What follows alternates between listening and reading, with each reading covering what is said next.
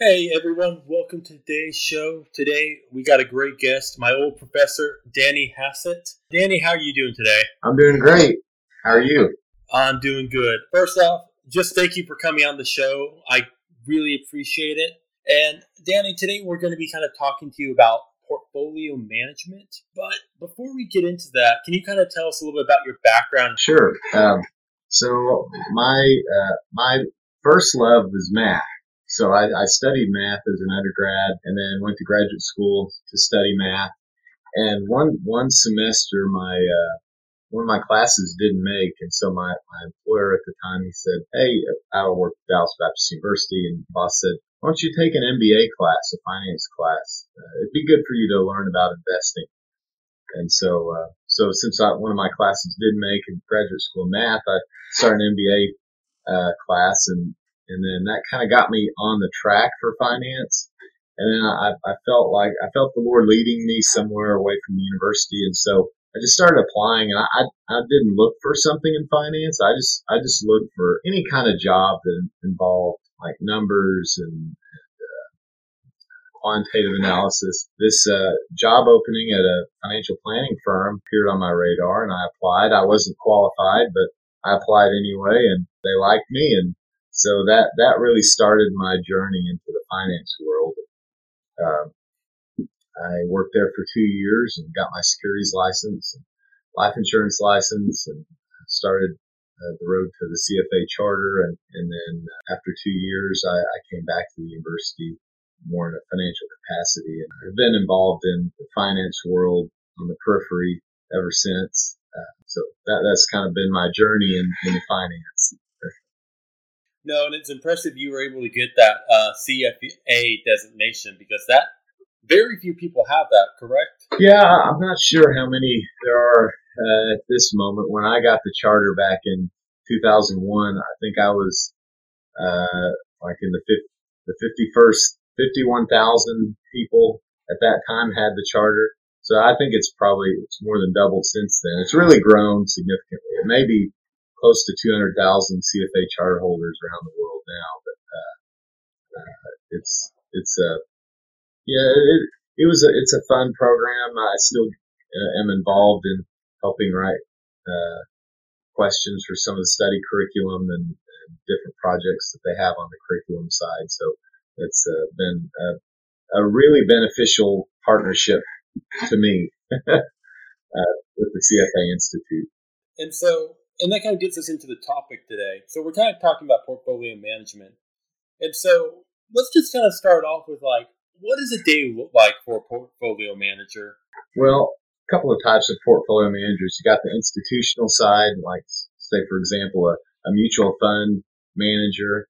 Um, he's managing a portfolio, a specific, you know, with a specific guidelines and purpose. Or you've got financial planners who, you know, could be considered a portfolio manager. And that, that's what my background was, was more on the financial planning side. So my, I, I don't, my understanding of how like a mutual fund manager, his average day would look like would probably they have investment committees. They would, they would meet to talk about individual securities. And, uh, I know they, they rank their securities in, uh, their investable universe. And so they look at, you know, ones that meet their criteria for investing and, and uh, and then they do a lot of due diligence, you know, on these companies, and so a lot of a lot of their time is spent either uh, in committee meetings or uh, researching companies and, and making making the trades and talking to potential investors. So, but but that's not been my experience. My so I'll, I'll give you my experience from a personal financial planning background. Uh, the life of a financial planner is you know you get up and you, you read over the news of the of the day uh, Wall Street Journal is usually waiting for you in the office when you get there. So you, you read some articles, kind of get get up to speed on on uh, what happened uh, the previous day. Then you you start preparing for client meetings. Usually meet with a client or two.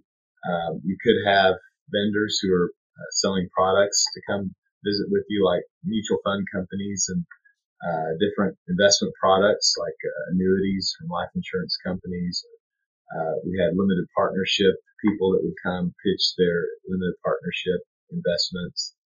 Uh, those those kind of investments are only for accredited investors. So a certain kind of client would be an investor for that.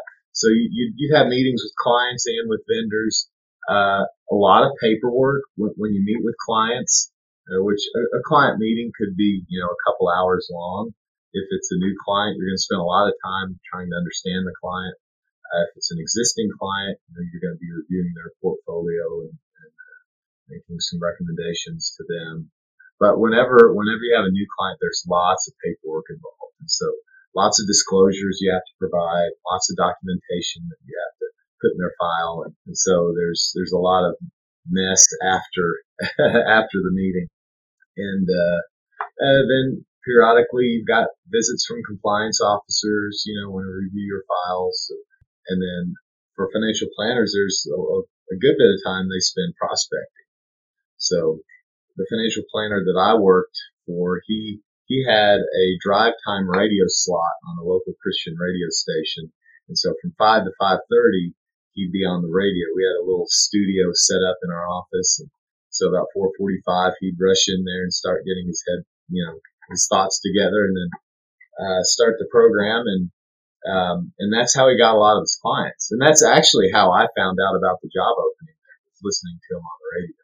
So you've you've got a mixture of, of client meetings, vendor uh, presentations, prospecting for new clients, paperwork, uh, and then at, at, the end of the day, also, you know, you're kind of following the news throughout the day, what the market's doing, different things going on. So, you know, you're always trying to stay abreast of, of new information. So it's, it's a, it's a pretty, it can be a pretty busy, busy day, just like any job, I guess.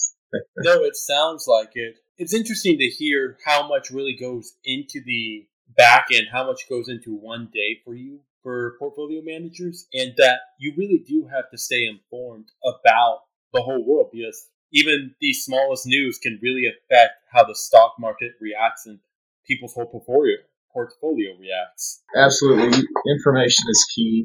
You, you need information to make good decisions. Now, you, you don't you don't let information uh, necessarily change your strategy so, um, at least not significantly, and we'll, we'll, probably talk about that more. The difference between strategic asset allocation and tactical asset allocation.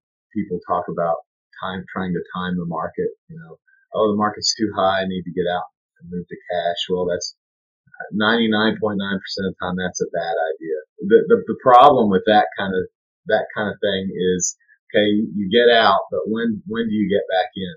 Generally, you you get back in, you end up getting back in at a higher place than you got out of. A lot of people, if, if you let emotion rule your investment decisions, you'll generally sell at the worst time and, and buy back in, uh, and also buy back in at the worst time. You'll sell when it's down, you'll buy when it's up. You sell when everybody's scared, and you buy when everybody's happy. And those are generally the, the worst times to do that you want to sell at, I've, I've, there's a saying, I don't know who, who said it, but you want to sell at maximum optimism and buy at maximum pessimism. I've heard a, I've heard something similar to that. I think it's by Warren Buffett who said like, be cautious when everyone's be greedy and be greedy when everyone's being cautious. Some kind of similar. Yep, that's along the same vein. I think this next question kind of moves into what you're talking about. That what was the word you used? Diversified or asset allocation. And so I guess kind of what's the process for when you first meet a client to kind of finishing their portfolio, helping them create one for one client or a large number of people? Yeah. So they should be tailored to each individual. And so a lot of, a lot of these shops, they have, they have different, different uh, buckets that are kind of standardized and, and then they try to figure out which bucket you fall into. And that's not a bad plan. That's actually a pretty good plan. Um, so part, part of being a a good financial planner is knowing your client. Um, and uh, actually, in the CFA curriculum, KYC, know your client. Uh, that's a, that's a that's a part of that's a topic. Uh, and so you, you've got to know what their goals are, their objectives are. Uh, you've got to determine their risk tolerance. That's a big, big, big part of it. And there, there are lots of tools. There are lots of tools to quantify what, what a client's risk tolerance. You walk them through some questionnaires and we did this in our class. I had y'all do a couple of risk tolerance questionnaires to, to see what you know. Are you aggressive? Are you conservative? And that that helps guide you into uh, the appropriate asset allocation. And so you've got you've got to know all that. You've, you've got to know what you know what liquidity needs they have and their time horizon. And taxes are also uh, you know are factored into that. Certain investment vehicles are more tax efficient than others. So you, you might want to use an index fund, which is very tax efficient in a taxable account, whereas in a retirement account, an IRA, you, you don't have to worry so much about tax efficiency. You can just focus on performance and risk. So for individuals, you know, you, you want to tailor their asset allocation, their mixture of stocks and bonds and real estate, different asset classes to, to their particular needs. And uh, as I mentioned, a lot of a lot of companies, they uh, or firms, they they have multiple different buckets, and each bucket is to, to serve you know that person risk tolerance. They have an aggressive allocation, conservative allocation. A lot of companies that provide retirement plans for their employees, they they have moved to what they call target date retirement fund. And so what these target date retirement funds do is they you pick the year that you think you're going to retire. So if you're you know if you're just entering the workforce, maybe you're going to retire in 2065. Okay, that's 43 years from now. So say you're 22 and you, are going to retire when you're 65. Well, 2065 is is the the target date that you plan to retire. So what the target date funds do is uh, it's a it's a one stop shop you just put you, you put your contributions in it every month. It starts off very aggressive because it's you know 43 years in the future is when you're going to be needing this money. So it's it's very aggressive because you have time to recover from any losses. But as each year goes by, that allocation becomes more and more conservative. So that the fund automatically adjusts the asset allocation to become more and more conservative as you get closer and closer to your retirement. So uh, those are those types of funds are select it, start investing in it, and forget about it until you're ready to retire. And so those those are uh, those are I think very prevalent in the workforce these days. I do want to comment. It is better to just kind of invest in something you don't have to think about. I think if like uh, people who try to make a living trading, day trading, or something like that, like the professional poker players I've played with, it's they age very quickly. Honestly, most likely you're not making you're not being the market on average, and you're not making that good of returns as you would holding them. Yeah, no, that, that's right. The security selection is very difficult. There are lots and lots and lots of smart people watching stocks and evaluating stocks, and so your information needs to be better than their, their information to be able to to uh, differentiate the winners from the losers. So stock picking is a is a tough business to be in. I, I'm not. I would never consider myself a stock picker at all. You know, uh, Warren Buffett. You know, he he understands how difficult it is, and he won't invest in anything he doesn't understand. And you see people, you see people all the time that invest in things because they read an article about it, you know, or it's in the news. Well, they don't understand the company. They don't know the cash flows. They don't know you know, what their liquidity position is or, uh, you know, what their balance sheet looks like. And those things matter. They may not matter in the short term, but long term, those things matter. And so you, you got to be real careful not to get caught up in the fads of today, that the, the GameStops and the AMCs and, you know, I, am probably in the minority, but I throw Bitcoin into that. I, I'm not a believer in Bitcoin. A lot of people have made a lot of money in Bitcoin, but I just, I just I'm not a fan. No, and I I will have to say I do agree with you on Bitcoin and crypto because and actually uh, our guest in the last episode we were talking about it. He runs a checking a company that helps pay for pay, go payroll. That's it, and he lets a little bit of the companies get paid in Bitcoin in a sense, where they can kind of have some of their money go to cryptocurrencies. And we discussed it like we're gonna see um, so many of these cryptos go away because when, like for example, automotives appeared, there was like several thousand automotive companies, but now we have like three or four major ones, and we got the same issue with these cryptos. And it's hard to really call it crypto investing when you're really just speculating that this one's going to come out on top. And yeah, I just yeah, they don't they don't have cash flows. They don't provide uh, dividends. They uh, you're just counting on the it going up in price that you know there are a lot of smart people that probably disagree with me and have some points as to why it's a good investment, but I, I have not seen enough of those arguments that have been compelling enough to uh, to change my mind. Um, I don't see them as as a a currency because you know they're so volatile. I think people that accept payments in Bitcoin, I, think they generally rush if, if they're a business, they rush to convert it to U.S. dollars because they don't want that volatility either. What it was is like he couldn't. tell. It was really paying them, but it's rather taking some of their money aside and then transferred into their crypto wallet. And I think this kind of really adds in the question of like, as a portfolio manager, today we see a lot of people kind of doing yourself investing. Less and less people are kind of going to financial advisors. And so, how what would you tell people who are doing invest their whole investing is doing it themselves and they're diversifying between stocks, NFTs, cryptos, crowdfunding. Kind of what would you think about how all that looks and what would you tell those people? What would I tell the people that are doing their, their own investing in these things? Yeah. I would tell them inve- uh, educate yourself to get, get some, get some books, understand what diversification is, make sure you've got exposure to, to all the asset classes. You know, you don't, you, you don't want to put all your eggs in one basket it's it's hard to it's hard to consistently pick winners. So I, I would just be very careful. I, I you, have got to educate yourself now. You know, if, if you really know what you're doing, then more power to you. But make sure that you edu- educate yourself, and that doesn't mean doing the Google search on uh, investing. You know, read read books, get arm yourself with with good information. And I could agree more educating yourself is probably the number one thing.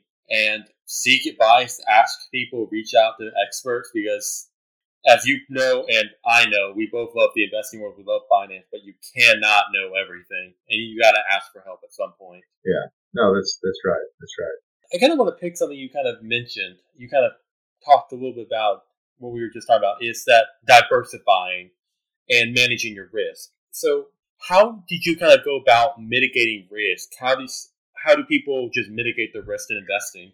Well, I'll start by saying that you, you cannot avoid risk. If you avoid risk, then you're going to avoid return too. So there's there's a risk re- reward payoff. And so to, to get the reward, you've got to take some risk. Diversification means you're you're splitting your uh, funds among asset classes that hopefully have not per- that are not perfectly correlated, that have a low correlation with each other, so that when one is up, the other is down, or they, they can have a, a, lower volatility than each of the asset classes alone. And that that's kind of the whole premise of portfolio management is what's the optimal way to combine all these asset classes. And when I say asset classes, I mean stocks and bonds and real estate and commodities and real, uh, real assets and, and precious metals and, and, some people would throw crypto into that.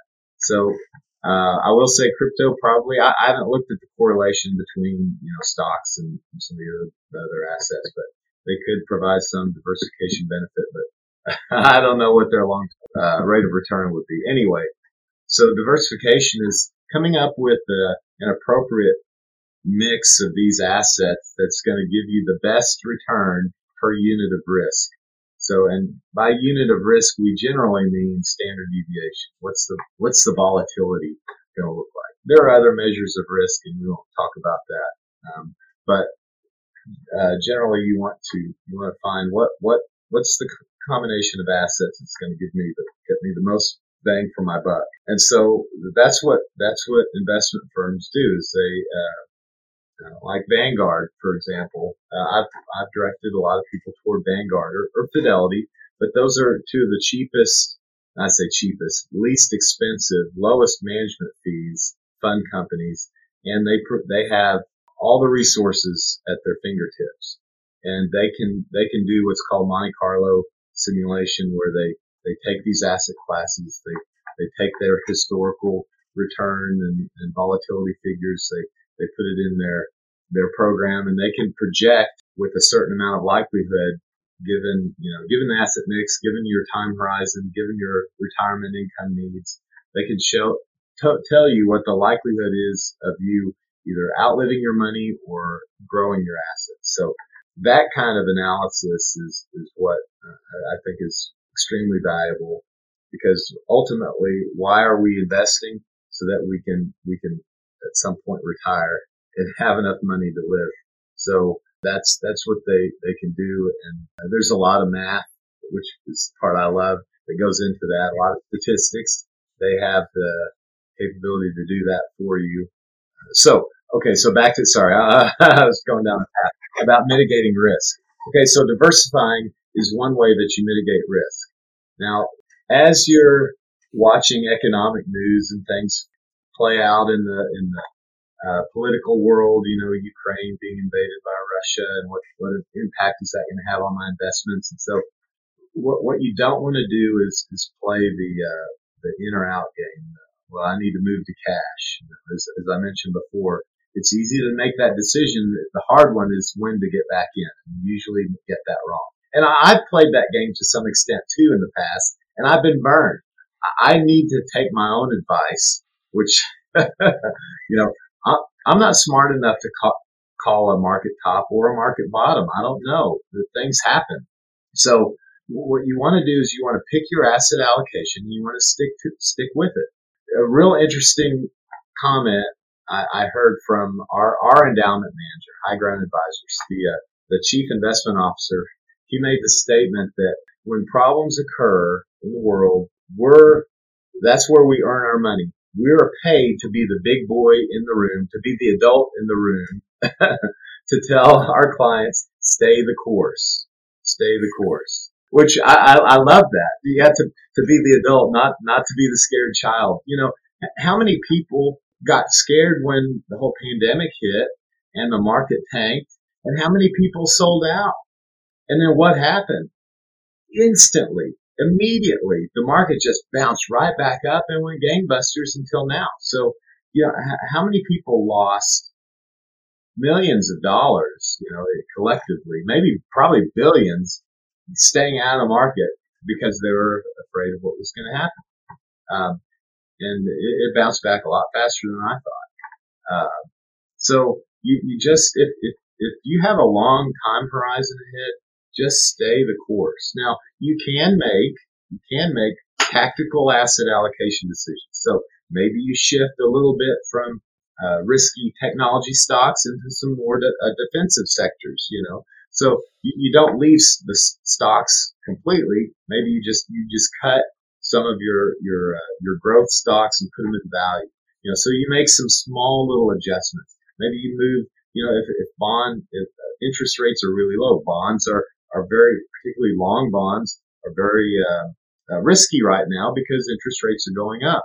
So a bond manager would probably reduce the duration of their portfolio. So it's not that you you just invest and forget about it, which you can, and that's not a bad strategy. But if you want to make some tweaks, just make tweaks, make small changes, not big, broad changes that, that are going to hurt you in the long run. You, you want to maintain your asset allocation that you selected, stay the course. Markets go up, they can go down, and they generally come back up. Okay, so so diversification, tactical asset allocation, if you want, make small little changes. You can also, if, if you have large positions in individual securities or, or individual ETFs, you can uh, sell covered call options. If you think you're at a market top, um, I wouldn't suggest necessarily selling put options if you think you're at the bottom, but I, I had a I, I know someone who had a significant stake in uh, in Triple Q. The uh, it's the I think the Nasdaq ETF. The symbol is QQQ. They had a very significant stake in that, and uh, they were concerned about you know it, it had run up for for years, and uh, how could they protect some of their profits? Well, you could buy some. You could buy put options. You could you can buy options as insurance to protect your downside, but that's pretty costly. It costs a lot of money to buy that insurance, portfolio insurance. But what he did instead was he he purchased or, sold covered call options that were uh, out of the money, above the current price, actually about 15% above the current price. He sold them. Uh, they were probably three months in duration. So at the end of three months, if if the price of QQQ did not exceed that 15% increase in price, then the the premium from selling call option was all profit for him, which he was fine with. If it did go up 15%, trigger the, the call option and he had to sell it to the purchaser of the call option, then, you know, well, he made 15% and, and uh, he made money on the call option and now he's going to, know, he sold it. But what he ended up doing is the, the market kind of bounced around and it never got close to his, his call strike prices. And he made about four or five percent over the last year on call premium. Actually, it might have been a little bit more, and it was a sizable stake. So I think he paid for his daughter's wedding with the funds. So it, it was it was kind of a it a little bit of a risk mitigation. So I, I know that some portfolio managers do write or sell covered call options on underlying positions that they have to make a little extra income. You've got to do it very strategically. You've got to kind of know what you're doing he did a very good job of, of managing that. So that, that's you know that's that's one way. So it's but you can't eliminate risk. I mean you can you can, but you're gonna you're not gonna have any return. That's true. Without risk, there's ne- there's never a reward. Yeah, that's right. So I just have one final question. Uh, do you have a book recommendation on portfolio man- management and or a business book to tell our audience about?